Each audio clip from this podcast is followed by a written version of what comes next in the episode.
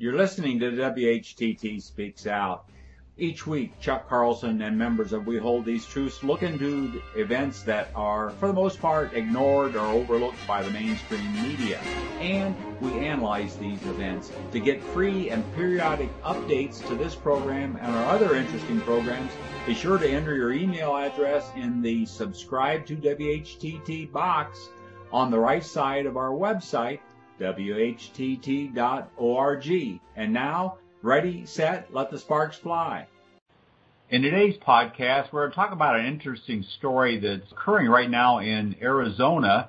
It's about two Palestinians from Gaza, and they're known as Hisham and Munis. That's their first names. Hisham Shaban Galia and Munis Hamuda.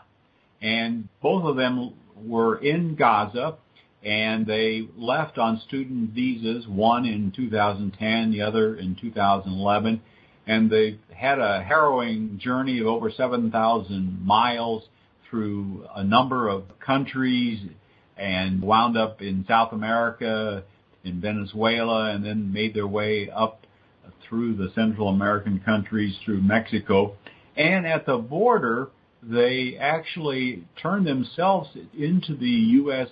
ICE, that's Immigration and Custom Enforcement Agency there. They were not trying to enter in the U.S. illegally. And of course, you could say, well, is we can talk about the immigration issue, which is a very hot issue, illegal immigration. You've got people in both parties on both sides of the issue that we should be blocking these illegals coming in here, deporting illegal criminals. There's all kinds of different aspects, but this is a little different from the normal of uh, getting into the country surreptitiously using coyotes here in Arizona. They bring them up into the desert. And so we want to ask the question, is what we're seeing, is this caused by some of the actions of the United States?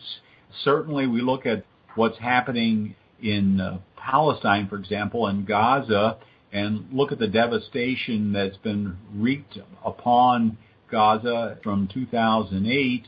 There's been three major attacks where over 4,000 Palestinians have been killed. It has the world's largest unemployment rate, I understand, and about 1.8 million people that are under siege.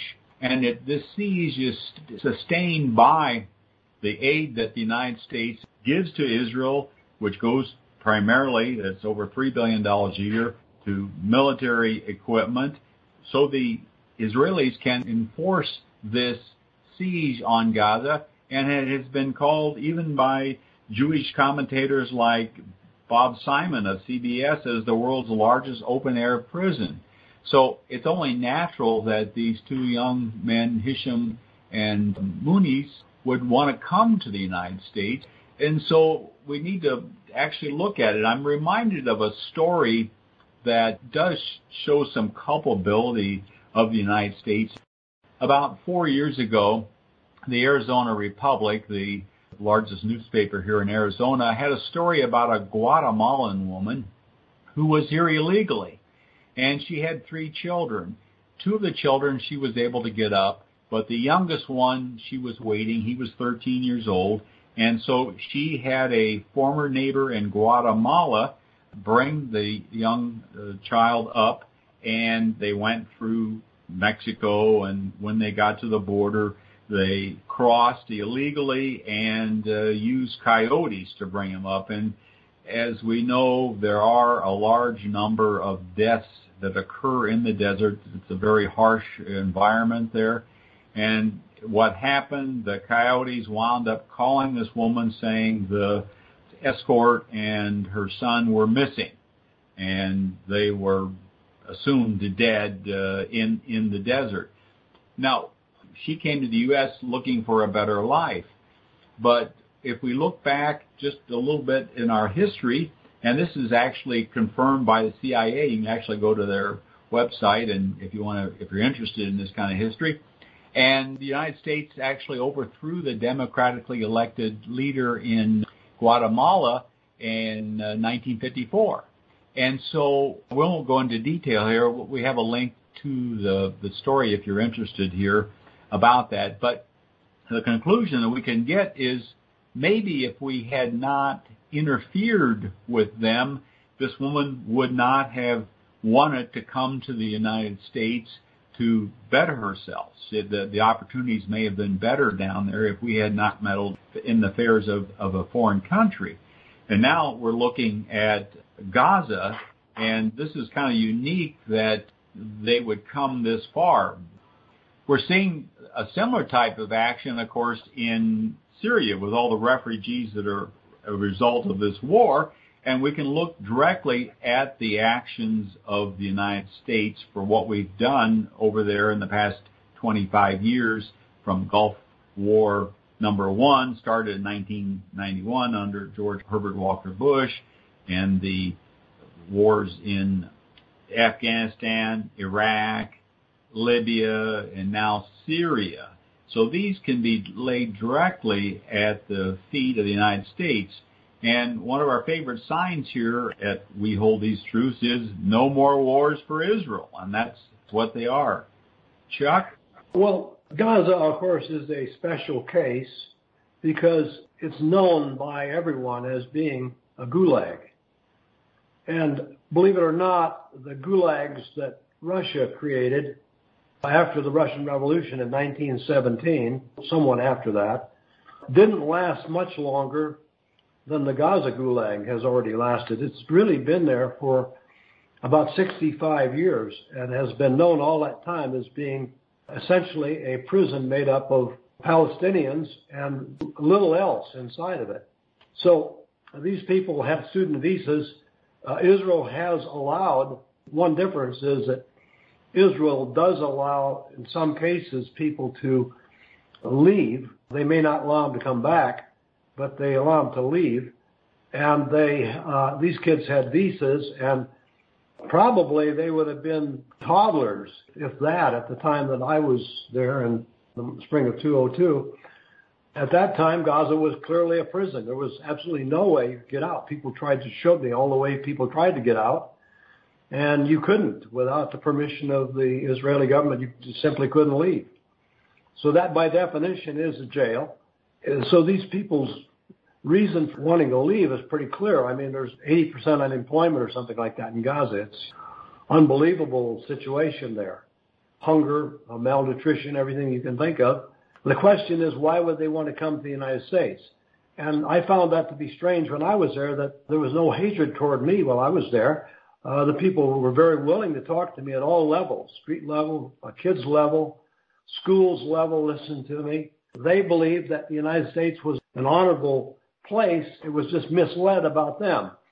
And they felt that the Israelis and the American Jews had misled people about Gaza, and they, they wondered if I would go home and tell the truth. And they, they actually thought that maybe it would do some good if I would go back here and tell the truth about, uh, about them. What the defining difference between Gaza and, and some other places where uh, we have immigrant problems, such as Mexico itself, is that while the U.S. may uh, have some tampering with every government, in Gaza, uh, all the weapons that are used on the on the Gazans and have been used in these several wars against them, killings that have killed four or five thousand Gazans in the last five years, with Operation Protective Edge being the most recent one, and before that, Cast Lead. And in between Operation Cast Lead, Slaughter, and Protection Edge, these guys grew up. They were children in 202, and they uh, matured, I guess, and got to got to school, and maybe were good students.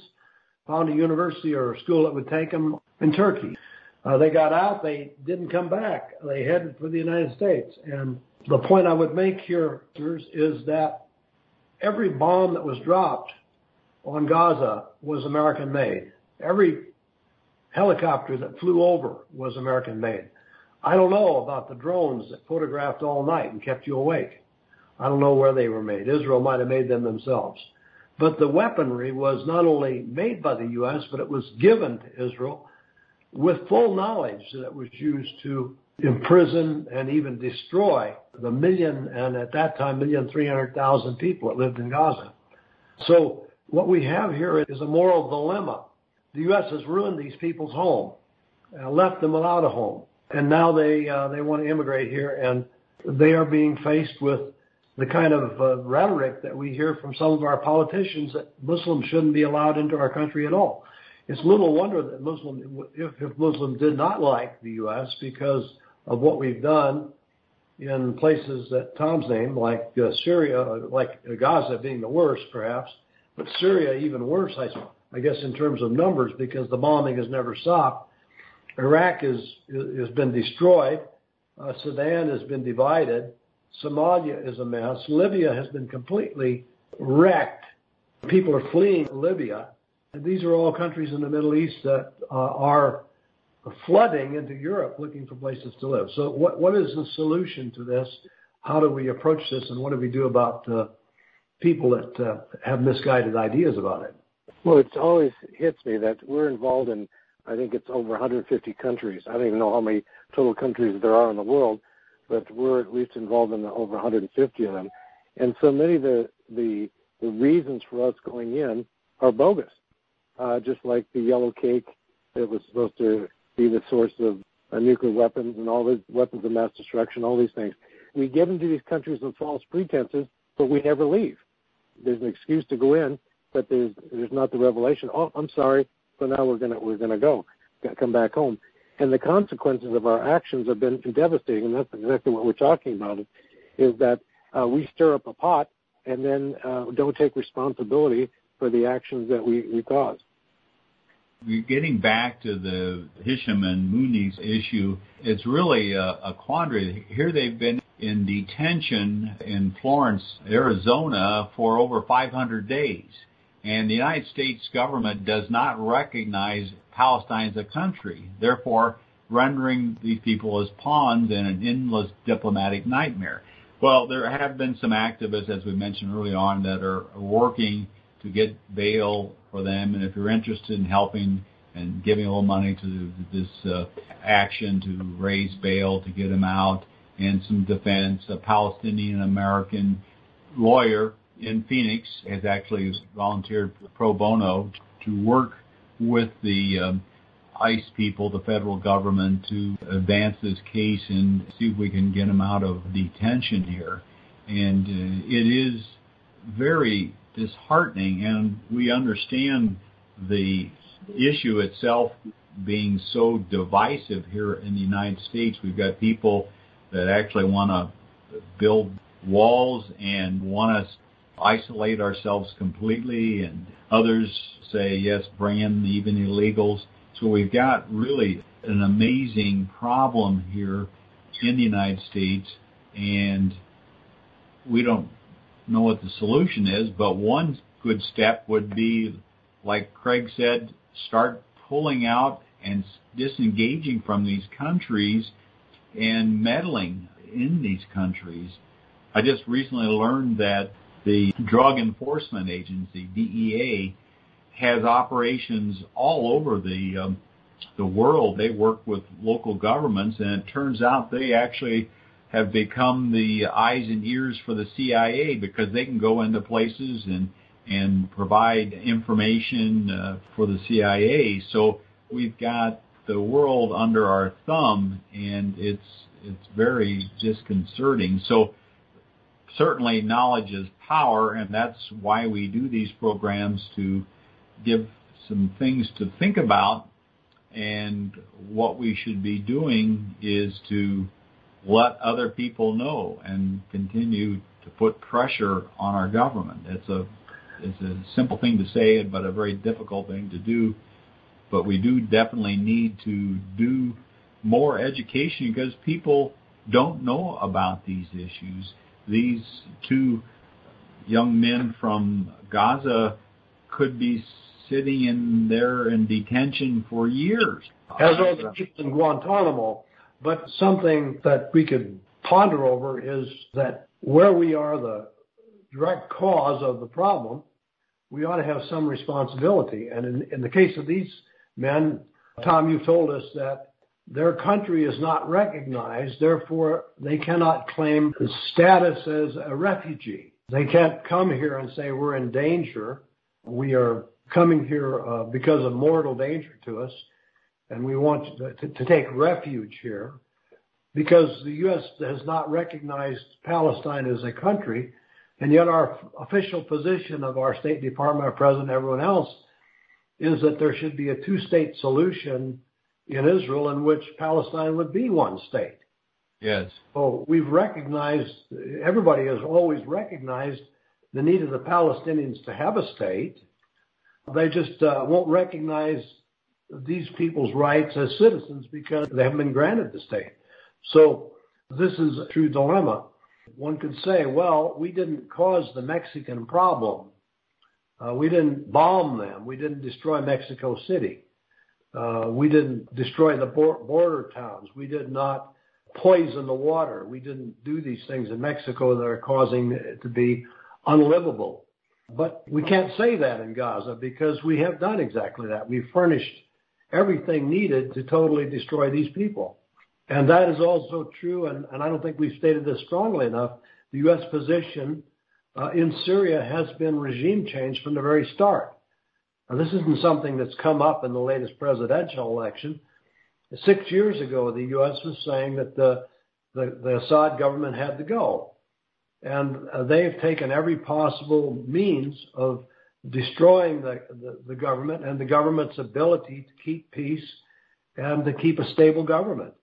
So we are directly responsible for the destruction of the Syrian people. In Iraq, we went in and bombed the place. We crushed it. We left it decimated and then threw it in the hands of a, of a puppet government that, that, uh, was beholding to the U.S. and wasn't really interested in the, in the, in the people there. Uh, we caused division there. Uh, we caused division in Sudan to where it's been split into two countries. We now have Sudanese refugees. They're even going to Israel, trying to get into Israel because they think Israel wants to help them because Israel furnished armaments when there was a revolution. We killed the president of Libya and threw the country into complete abyss. So all of these things are, are things that have created this incredible refugee problem all over the world. And we need to we need to take a hard look at how our politicians are, approaching this. And uh, by the way, uh, it is possible to sponsor citizens from foreign countries by finding them a job, and that is possible. But I don't know if that could even be done uh, with uh, these two men because we don't recognize them as even coming from a country. Yes, they're from a, a city without a country, according to the U.S. Uh, State Department. And it's even worse, Chuck, in places like Lebanon and Syria. There's a large population of Palestinian refugees in in uh, Jordan, uh, in yes. Lebanon, in Syria, and these are stateless people. Yes, they are. They, they are. They cannot work in these countries. They basically are in these refugee camps and uh, can't work outside the refugee camps. So these have been going on for now almost 70 years, since 1948. Yes. Well, ladies and gentlemen, thanks for listening. We hope we've given you some food for thought because I think uh, what we hear in the political arena is a lot of rhetoric on both sides, and they ignore crucial issues like we've discussed tonight.